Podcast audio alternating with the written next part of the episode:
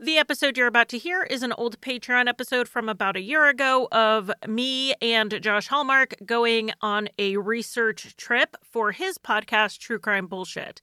You can find it wherever you get your podcasts. I'll also leave a link in the show notes.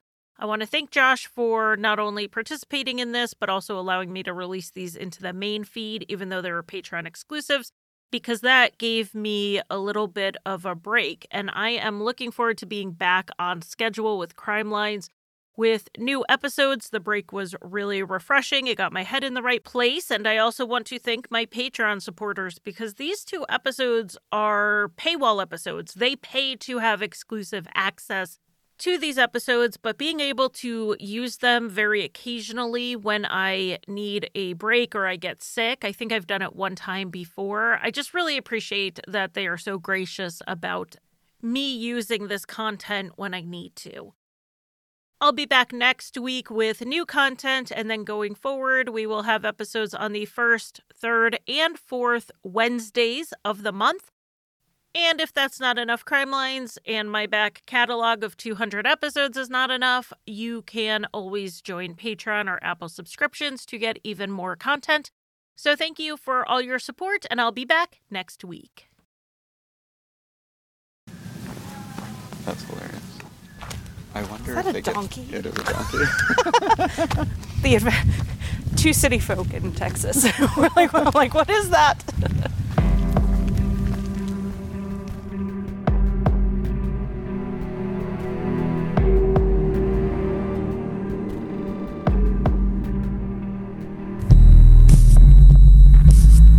This is True Crime Bullshit. I'm your host, Josh Hallmark, and this is a serialized story of Israel Keyes.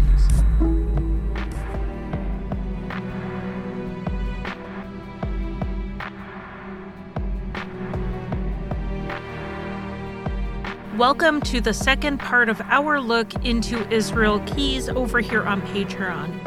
This episode will cover the time Keyes was in Texas after murdering Samantha Koenig, but before he went back to Alaska to dispose of her body and send the ransom note. We covered all of those details in the other Israel Keyes episode, so if you are not familiar with the case, I definitely recommend listening to that first.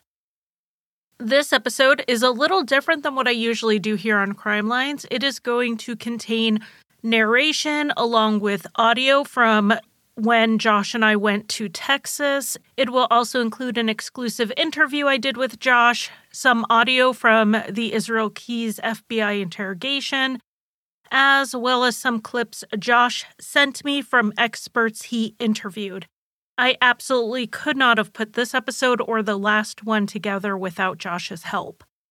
I also want to note that I am not a field recorder. I'm not used to recording anywhere that's not my basement. So some of the audio is a little iffy due to the wind when we were at the site. And I will say I learned a lot about recording while out and about on this trip. Don't know when I'll use this information again, but I'll store it in there in case I ever do anything like this in the future. One of the things Josh is doing with his podcast, True Crime Bullshit, is exploring Keyes's known travel records, the breadcrumbs that he dropped in interviews with agents, and his pattern of behavior to then hopefully identify some of his victims. I'm also really bad at doing this stuff because I'm such a rule follower. I'm like, oh, we're Oh my god, we're trespassing. And that's why we were in Texas trespassing at the site of a 2012 arson. After killing Samantha Koenig and going on his family friendly cruise, Keyes went back to Texas. He left his daughter with his mother and went out of contact, turning off his phone in the meantime. He was gone for three consecutive days, reappeared for the night, disappeared for part of another day, reappeared, disappeared again. This is the time that Josh was investigating while in Texas, and he did let me tag along while I was down there with him. During his confessions to the FBI, he said he was a little bit out of control at this point because of the pressure of the publicity around Samantha's case and also a decreased ability to control his impulses. He also said he felt like he wasn't doing very well blending in and acting normal, which is something his mother said about this Texas trip. He was acting oddly. The FBI obviously was very curious about this time in Texas because here's Keyes saying he's unraveling and he's also going off the grid for days. But Keyes claimed, in exchange for a cigar, that the crimes he committed in Texas were an arson and a bank robbery. He claimed he set the house on fire to distract first responders away from the bank that he was then going to rob. Key said that the house was in Alto, Texas, though he gave enough details to identify that the fire was actually an unsolved arson that happened in Aledo, Texas, which is an hour west of Dallas, which is where Keyes was staying with his mother, Heidi. So the house was abandoned when he lit it on fire? I think it was like a snowbird situation because like someone clearly had like lived in there. There was stuff all throughout Okay. the house. I think he even said it was like a little bit hoardery, but they say the house had been abandoned for two weeks, and I'm like, abandoned such an interesting choice of words if there's stuff in it and it's only two weeks. So would that that would be their front driveway think and then so. their back. So the house is visible from the road or would have been. But that makes sense because then it's easier to identify that it's unoccupied, and he can come down here and it wouldn't be visible from the road. And especially hiding in the garage cuz that would not have been quite as visible. Yeah. It's a nice property. It I is. mean, it's big, it's heavily treed around it, which he probably liked too. Mm-hmm. And other than those people, there's you can't see any other house. Josh and I walked around this property where the fire had been. We were debating which one of us would be more likely to pass as a real estate agent should someone show up and ask us why we were there. So I'm standing there with my pink hair. I was wearing ripped jeans and a tank top that said Missouri across it. So I do think we agreed Josh was our better option. Thankfully, it didn't come to that, but we were standing on this property. It was very quiet except for the noises of wildlife. You heard some donkeys in the opening of this. And it was very eerie standing there.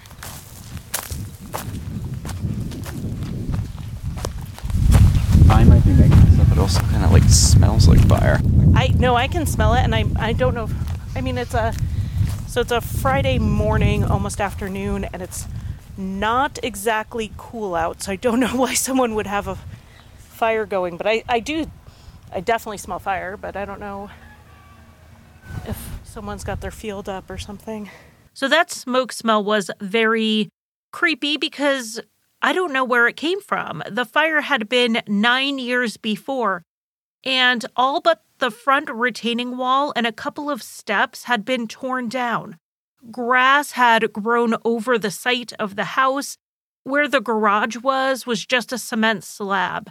But the smell was pretty strong and had no obvious source. So I think that really added to almost the creepiness of being at a site where we know Israel Keyes committed a crime. What crime, we're not entirely sure. It was at the very least an arson and a burglary because we know Keyes took some things from the house. Of course, the police report is not specific, but they were like they had a fanny pack and it was full of things he took from the house. It also had, and they said a hairband with hair attached. And knowing Keyes, I'm like, oh, is there Mhm. like a ponytail in it?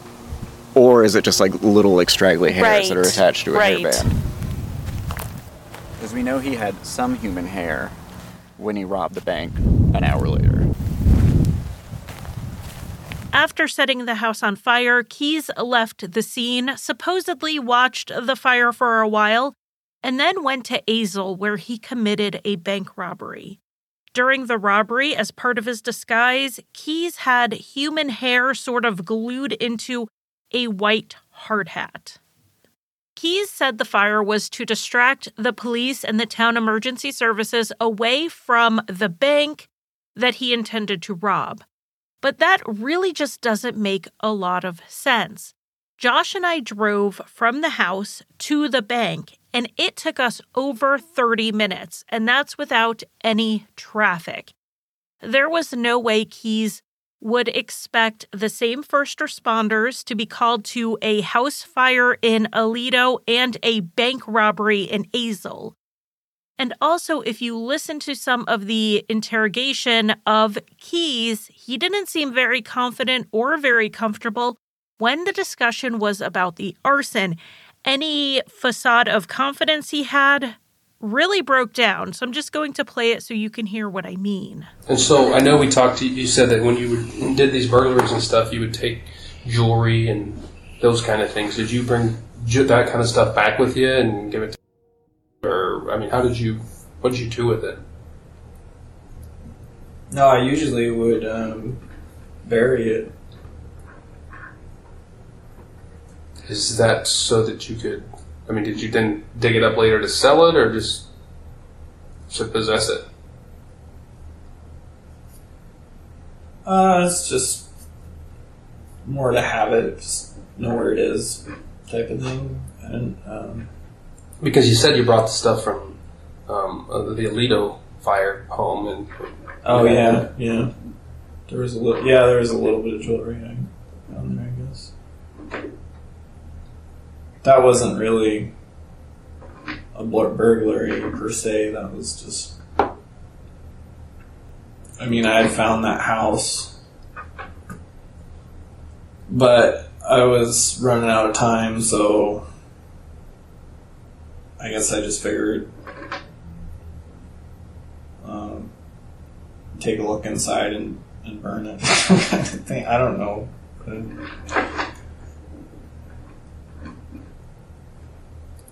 And, you know, take a look inside. But you said you were in that in there a couple hours looking around.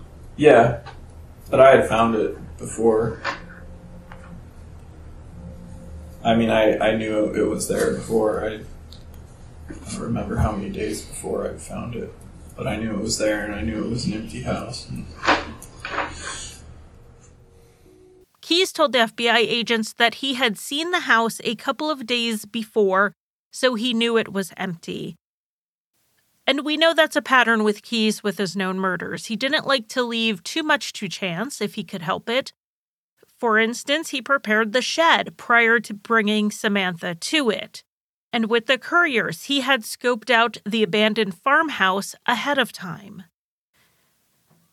Keyes admitted to the agents that he was staking out places in Texas, like maintenance sheds at cemeteries, because he thought about abducting and killing somebody, but he said he ended up not going through with it. That said, Keyes is also a liar, so we're not going to take his word for it.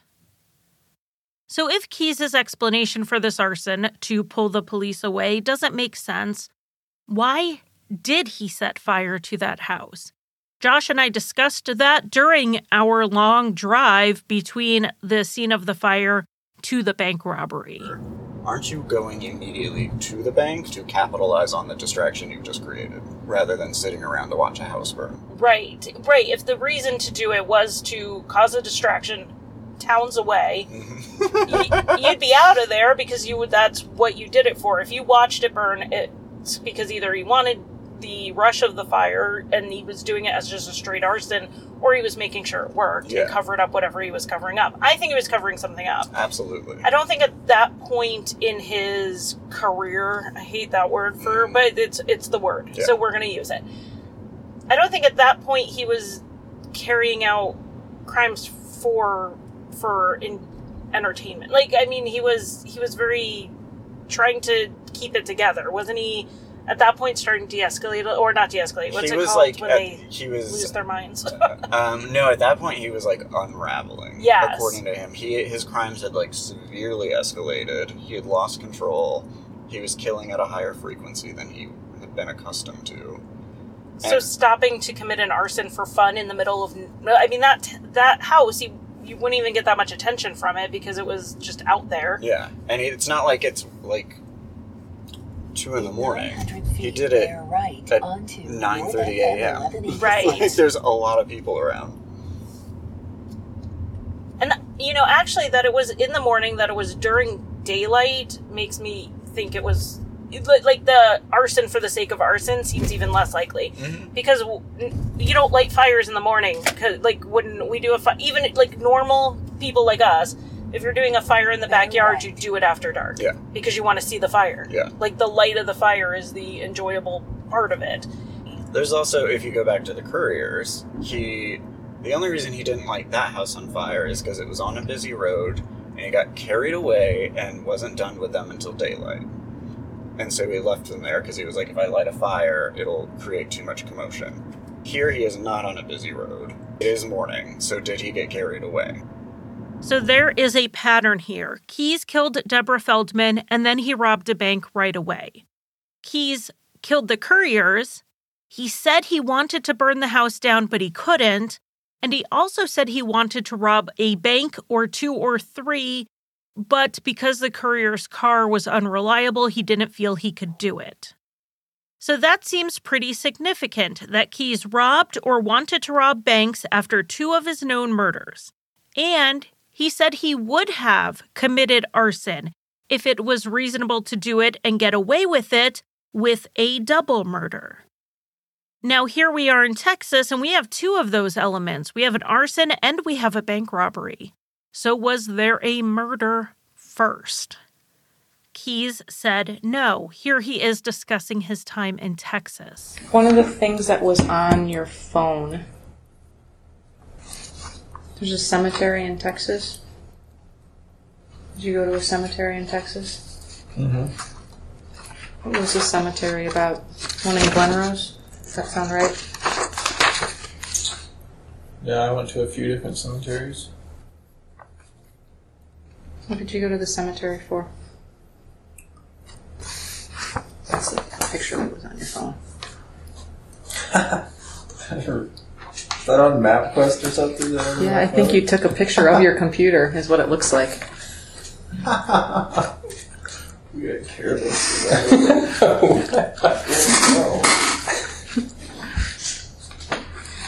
Some problem with technology, you're dependent on it. You don't even think about it anymore. No. No, I, that was mostly, I was just looking for different places, convenient locations. Didn't, yeah, I, I went to a lot of different places because none of them really seemed like they worked out. People are very nosy in Texas, so. I wasn't, I, I it took me a while to find anywhere that I felt comfortable.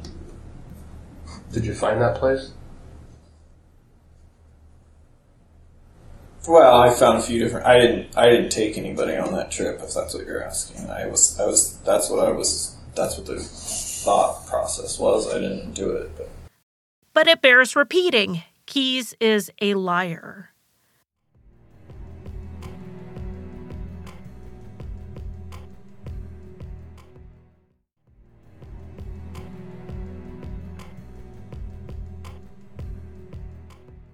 During the time Keyes was in Texas, there were multiple people in the United States who went missing and are still missing today. But only one of them, of the people reported missing, was in the area. And this was 58 year old James Lamar Tidwell, and he went missing from Mount Enterprise, Texas. This is three hours away from Dallas, where Keyes was staying with his mother. In talking to Josh and from listening to his podcast, I know that Josh initially thought probably not a Keyes victim. There seemed to be two other people of interest in the case, though the police later said they were not persons of interest anymore. And Josh didn't pull James Tidwell's name out of thin air. In 2018, someone sent a tip to the investigators to look at Keyes in relation to James's disappearance. So let's get into the case of James Tidwell. James worked overnights and he left work on the morning of February 15th, 2012 to head home and sleep.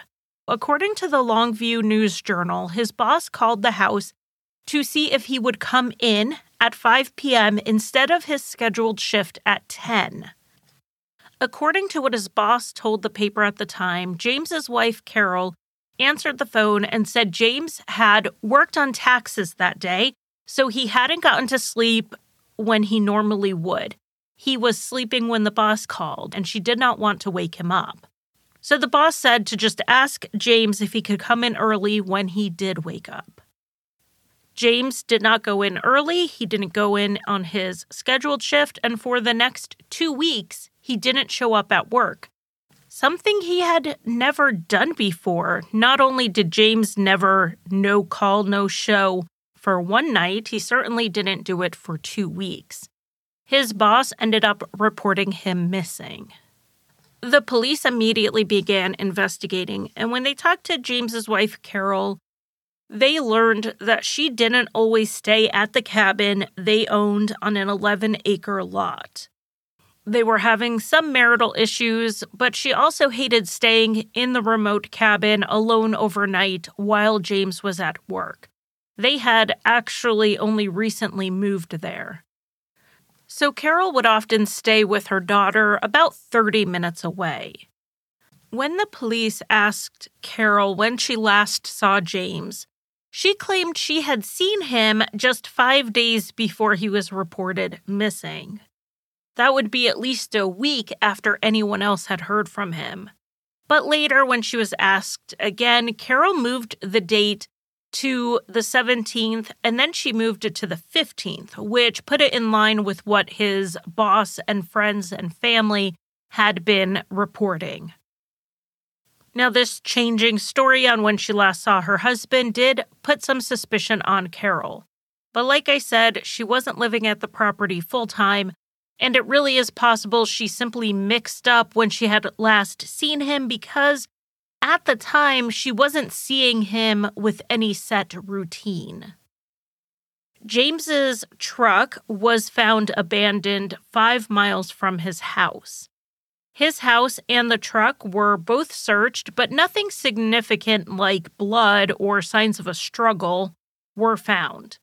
There was a Walmart receipt in the truck, but it didn't appear to belong to James or Carol because the police actually went to the Walmart and pulled the security footage for the time of that receipt.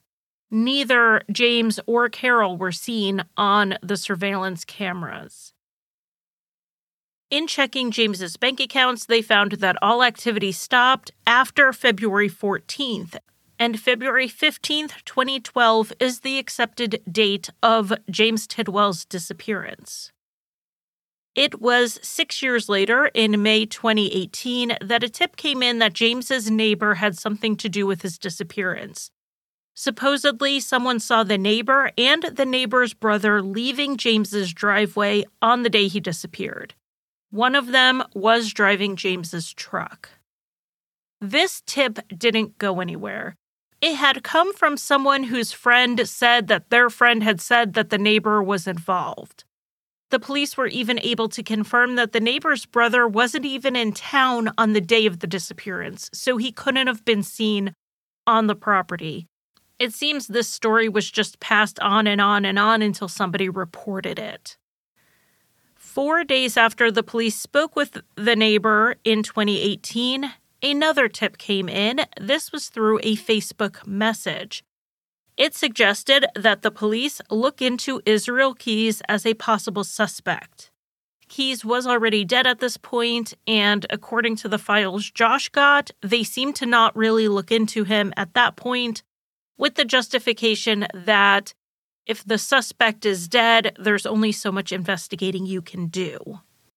Now, you may be wondering why a six year old missing persons case got two tips all of the sudden in May 2018. That seemed kind of odd to me as well, and I found my answer where I find all my answers, and that's the newspaper archives. In April 2018, shortly before these tips came in, the family increased the reward for information into James Tidwell's whereabouts and this increased reward was publicized and garnered more media attention.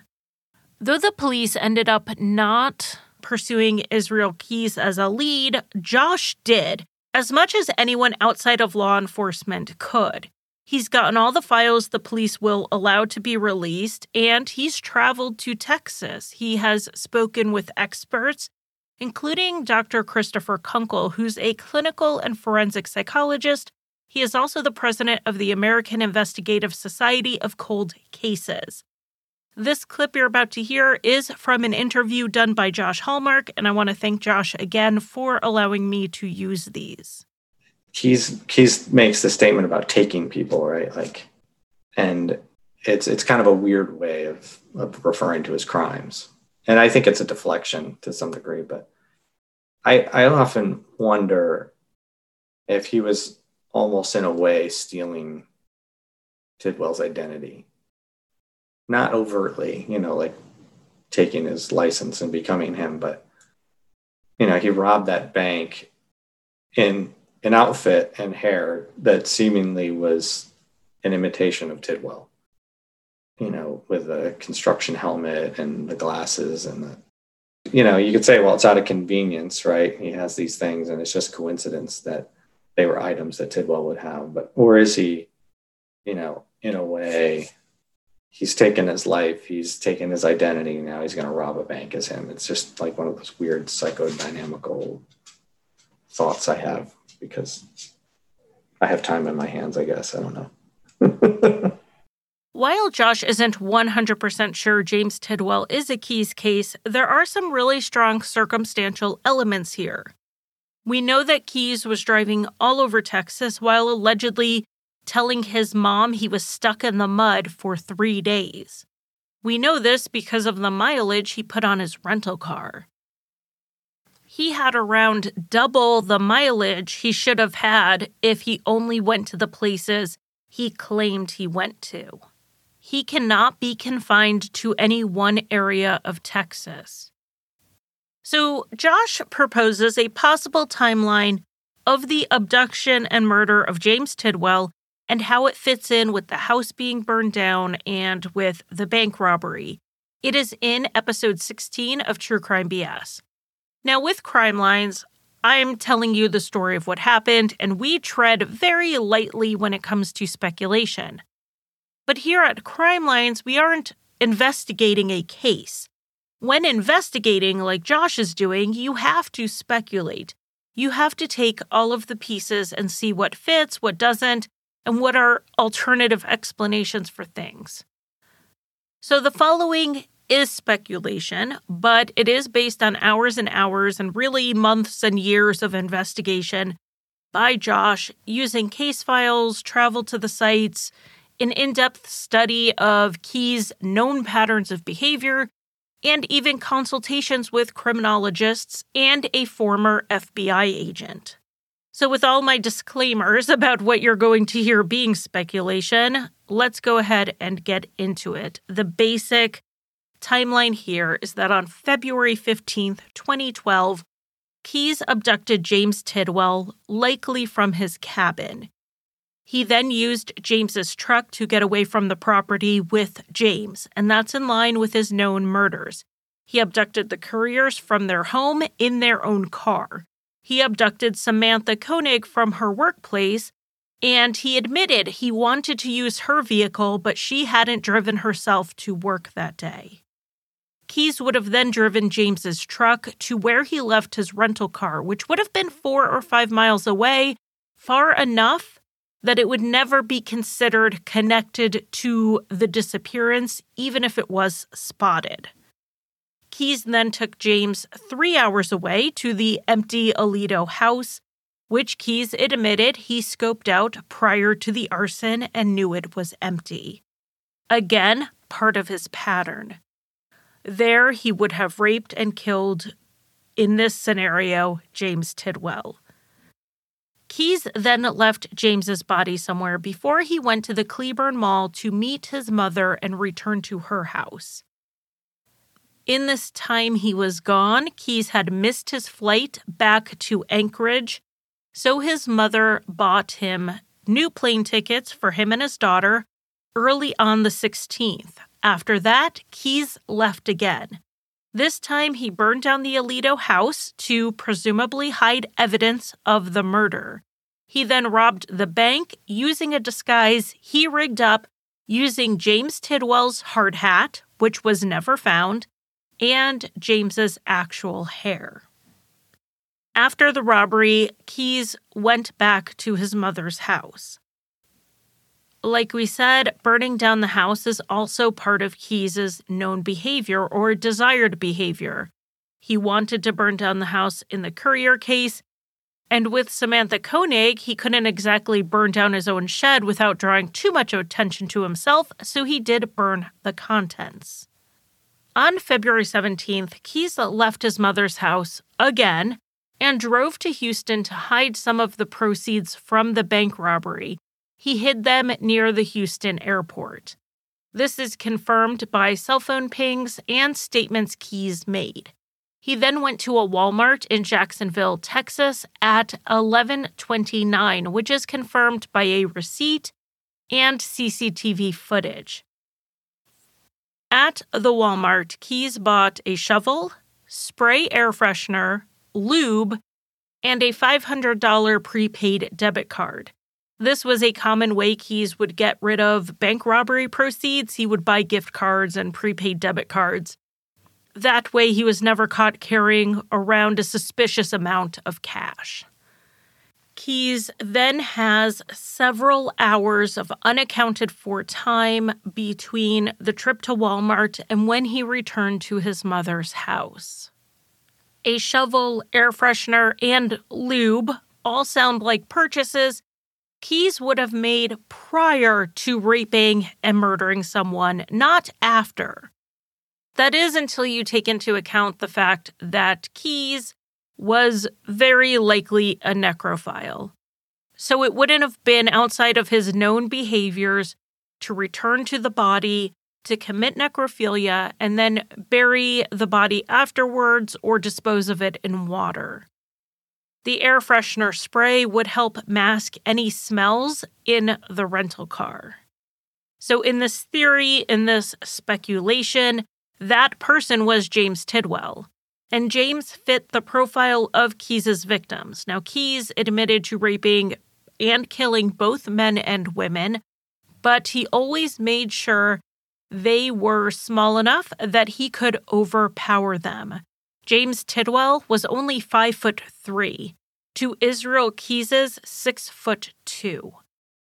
He also lived in a remote area where there was no gate or fence and no cameras. Something we know from Keyes's interrogation tapes he was acutely aware of gates, fences, and cameras. Dr. Kunkel did discuss with Josh about how methodical Keyes would be and that he would be aware of these things. Keyes was not opposed to spending days getting ready for a crime, making sure there were no cameras around and then he would adapt well if things didn't go to plan. He was, from what I can tell, pretty deliberate about how he planned to carry out an offense. Now, he wasn't always successful, from what I could tell either. And what it seems is that would send him into some sort of disarray where he had then the compulsion to act, and then he would just have to rely on what skills he had, which is, and I think I've talked about this before too, you get to the skilled opportunist. He's somebody who's developed the skill set and he can use it when he needs it. He'd like to have things planned out and well executed. And as you've heard him say in interviews, well, I decided not to do it because it seemed like it was going to be too much work.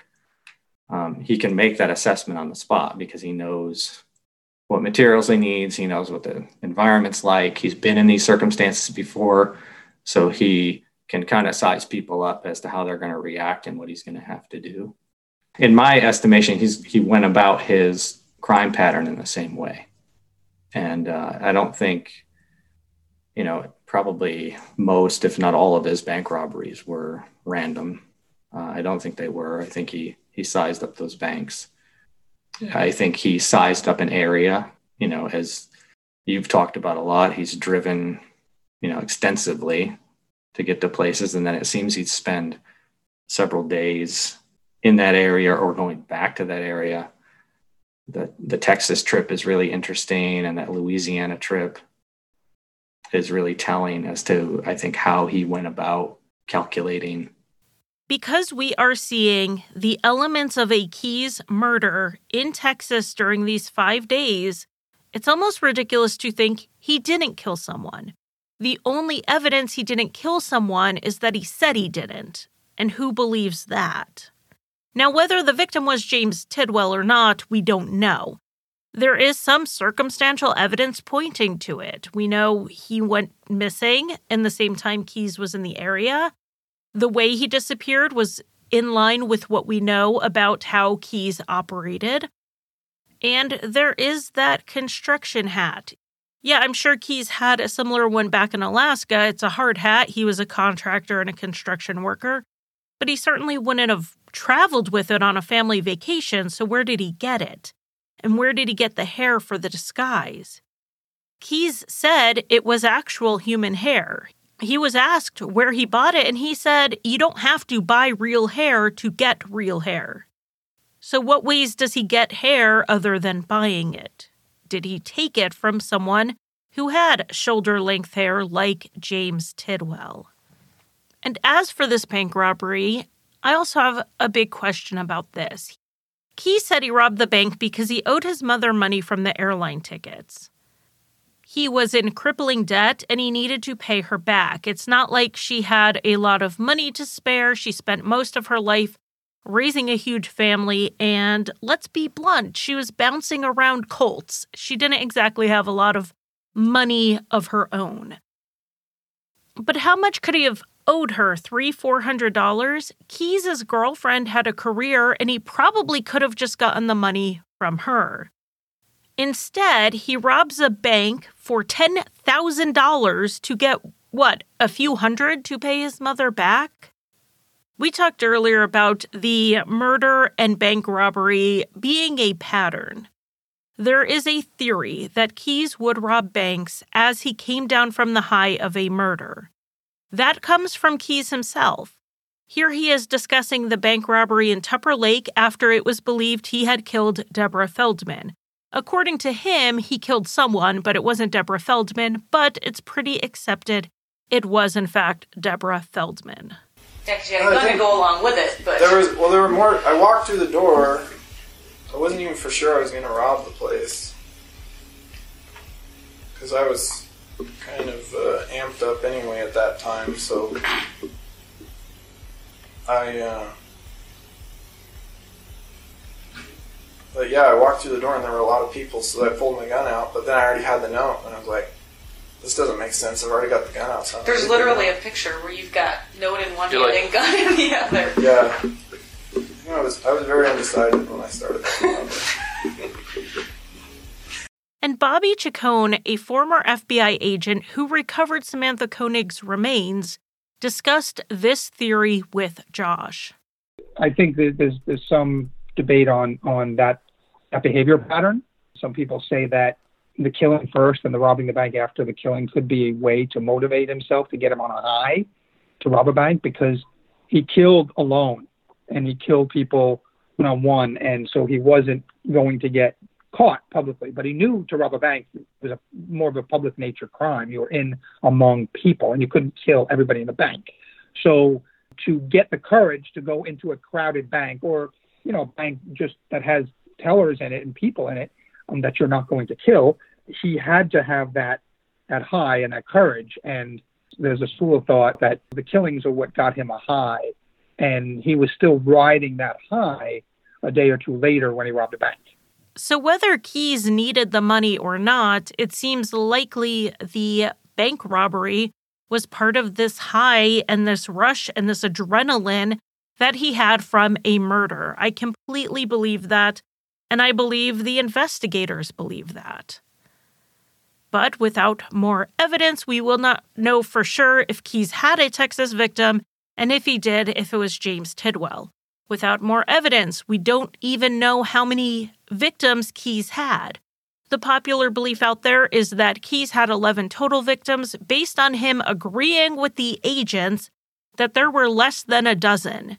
And then after his suicide, 11 skulls Keyes drew in blood were found in his cell. So this number of 11 victims comes up again and again, but Josh has some pretty strong views on that number. It is the biggest bunch of bullshit um, I I have seen and heard because I've had you know what a lot of people don't realize is like there's a lot that goes on behind the show that I can't or don't share uh, for legal reasons or trust reasons or you know we're building a case still um, but there are pe- most people in the FBI do not believe it was less than 12. Um, and so it's just part of this like Keyes mythology that has become so rich um, that people perceive it to be factual. Uh, and you know the skulls come up a lot, and I get really irritated with 48 hours um, because that that footage has really just ruined my life. Keyes was an asshole. Um, he went to great lengths to not give the FBI clues about any victims that he didn't think they would ever find. You know, the victims that he talked about, he even said, I'm only giving you stuff that I think you can find on your own. And they kept saying, So you had less than 12, less than 12, less than 12. He never said he had less than 12. Um, and so I, and then they landed on 11, and he never corrected them, but he never confessed that it was 11 and so i think those 11 skulls that were found drawn in his own blood it was just his way of being a dick um, Mhm. I, I don't think there's any merit i don't think that all of a sudden when he kills himself he's going to reveal that information like he's either going to reveal significantly more which i don't think he ever would have or he's just going to be an asshole straight to the bitter end and i, I think that's what happened So obviously, Josh doesn't believe the number, and he believes it was just Keyes toying with the investigators one last time. what's really interesting and you know i i don't want anyone to take this as like fact or that i believe um, these 11 people are all victims but we have very slowly been pouring through the Namus 44 and ruling people out or marking people as like highly unlikely or unreasonable victims. And the number that are left coincidentally perhaps is 11 uh, so you know it's very plausible that he knew there were 11 people on his computer that he did kill and so he was going to admit that he killed 11 people The Namus 44 Josh referred to in this clip are the 44 missing people who were found on Keyes' computers after his arrest. The belief is that the Namus 44 are a mix of his victims and missing people who came up when he was searching for info on his actual victims. The searches occurred over a 15 month period. It's likely there are more names that Israel Keyes looked up, but they would have been on a computer he had gotten rid of by the time he was arrested. And he even admitted he looked some up on public computers, like at the library. Josh has all these names listed under Namus 44. If you go to his website, which is our americana.com, if you want to have a look. We know that some of the people on this list are definitely his victims because Bill and Lorraine Currier, for example, are on the list. But some of them we know are not. Daniel Barter is on the list, and he went missing from Alabama in 1959, which was nearly 20 years before Keyes was born. But Keyes said he didn't usually search directly for his victims. He would look up information similar to them because he didn't want to get caught doing a direct search. And it was really after the Currier's case got a lot of publicity that he started doing this more and more. He got a bit hooked on reading up on cases, especially reading the comments section. Well, with the the Curriers or that time frame, I guess I was starting to want publicity, maybe, for some of the stuff I did. Maybe I started to get hooked on it a little bit as far as checking up on the news and. Uh, You mentioned publicity, but that's not the way it started. Is that what you're saying? It may have changed to publicity. yeah, I definitely got carried away with the publicity aspect of it. When do you never- think?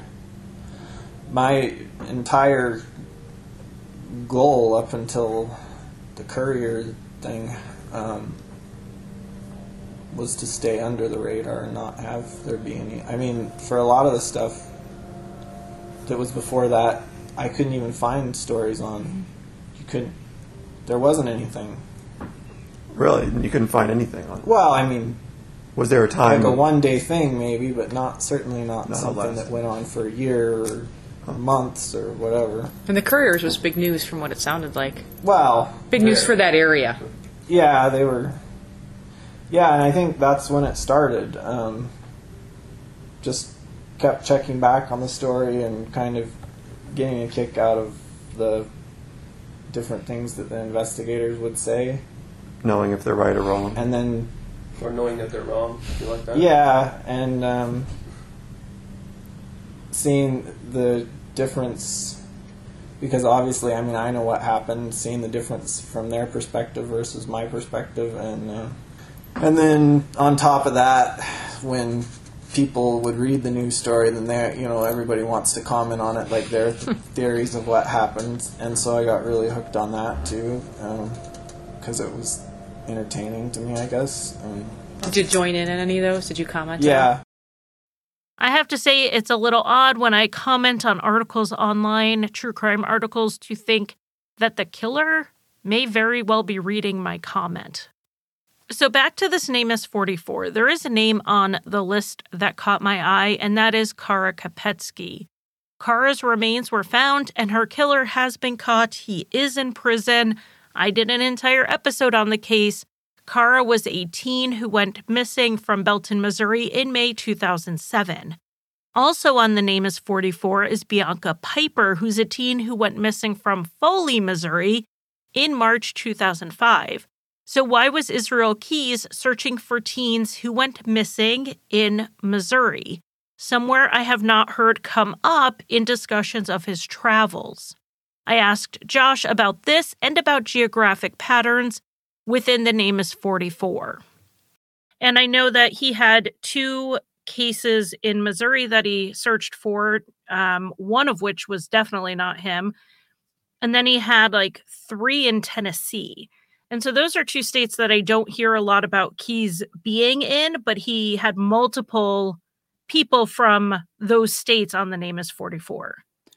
And Tennessee, we can kind of make sense of, and I've talked about it this season and a little bit last. There are three Namus 44 missing people uh, from Tennessee, and they all disappeared along the same one lane highway, which, you know, we've kind of been cracking open that he used rural highways to travel because he could drive through rural areas and he wouldn't be as seen. Um, and there's less uh, security or toll booths. It's just an easier way for him to travel the country undetected. And those three missing women, all young women, all disappeared along this same rural route. Um, one is probably not him. Uh, another one, I get in trouble because I'm not totally sold, couldn't be him, but it's quite a famous case uh, where they have some people in custody, um, but there's no real strong physical evidence that they were involved. And then another one, which probably isn't him, uh, but it, it's clear to me that he was Googling that highway. And then the Missouri, I cannot make heads or tails of because it's not an area really we can place him in. And I know, I, I think both of those victims, I'm just looking over my shoulder at my map, and they are lateral to one another. So they likely could have disappeared from the same highway as well. Um, and so that's worth looking into. But yeah, other than that, I can't make heads or tails of Missouri. They're on the opposite ends of the of the state. You know, one is in a suburb of St. Louis and the other was in a suburb of Kansas City. Both of the cities were also outer suburbs. They're not like directly next to the city. So that makes sense if he was taking rural highways that he would have been looking on either one of those. But why he would have been in Missouri to begin with, it's quite a ways out of his way.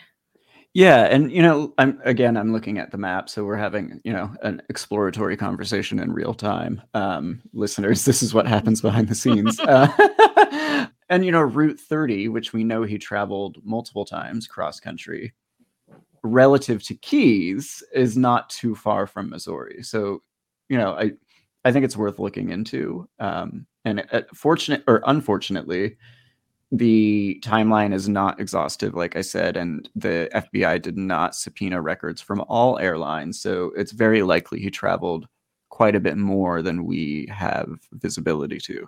Yeah, well, um, if you ever need a field trip to Missouri, I am here to guide you through it. But that's probably like what season ten. I mean, that one's out there a ways. You have a oh lot of God, that's exhausting. So much of the work Josh is doing is looking for these patterns. People say Keyes worked without an MO, and that really makes him scary, like he could have killed anyone at any time. But the more digging Josh has done, it's shown that this is not entirely true. Like every other human on this planet, Israel Keyes had habits, routines, and places he felt comfortable and places he felt uncomfortable. I recently attended the Savannah Crime Expo and I listened to Dr. Kathleen Ramsland speak on Dennis Rader, aka BTK. She said the thing with serial killers is not that they are monsters, it's that they're human.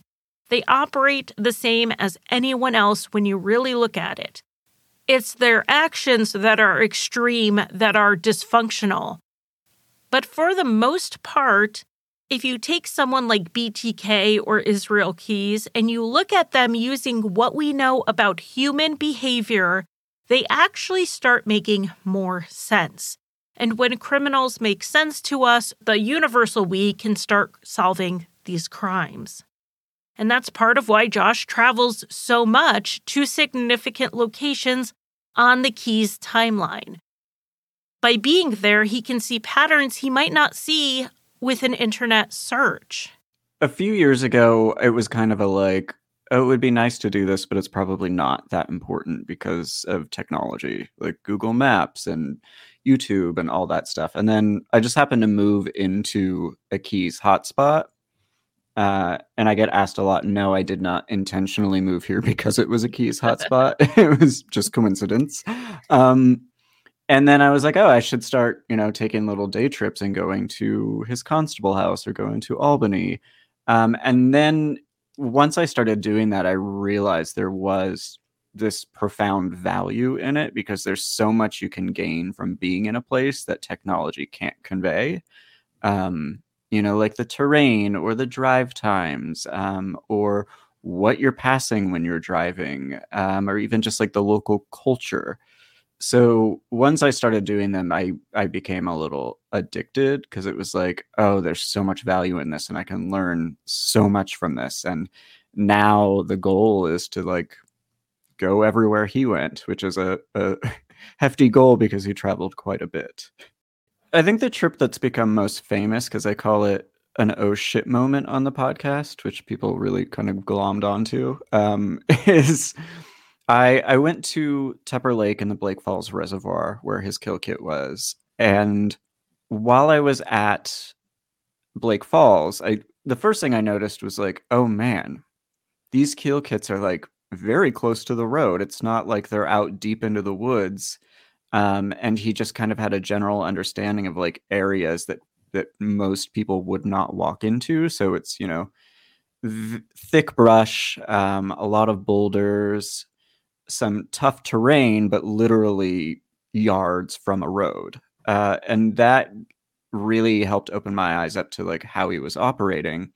And then I also started to notice markers. You know, that kill kit was buried right by a marina, or not a marina, a boat launch, which is a great place to like park your car and go disappear into the woods without stirring up any um, suspicion. And then I also noticed it was the kill kit was hidden under power lines, so it would be an identifiable place for him to find. And also, generally, power lines going through the woods, uh, there's a clearing, so you can get deep into the woods uh, pretty quickly without being obstructed by trees and brush. So those stood out to me. And then I was driving back to my hotel and I passed a boat launch about two miles outside of Tupper Lake.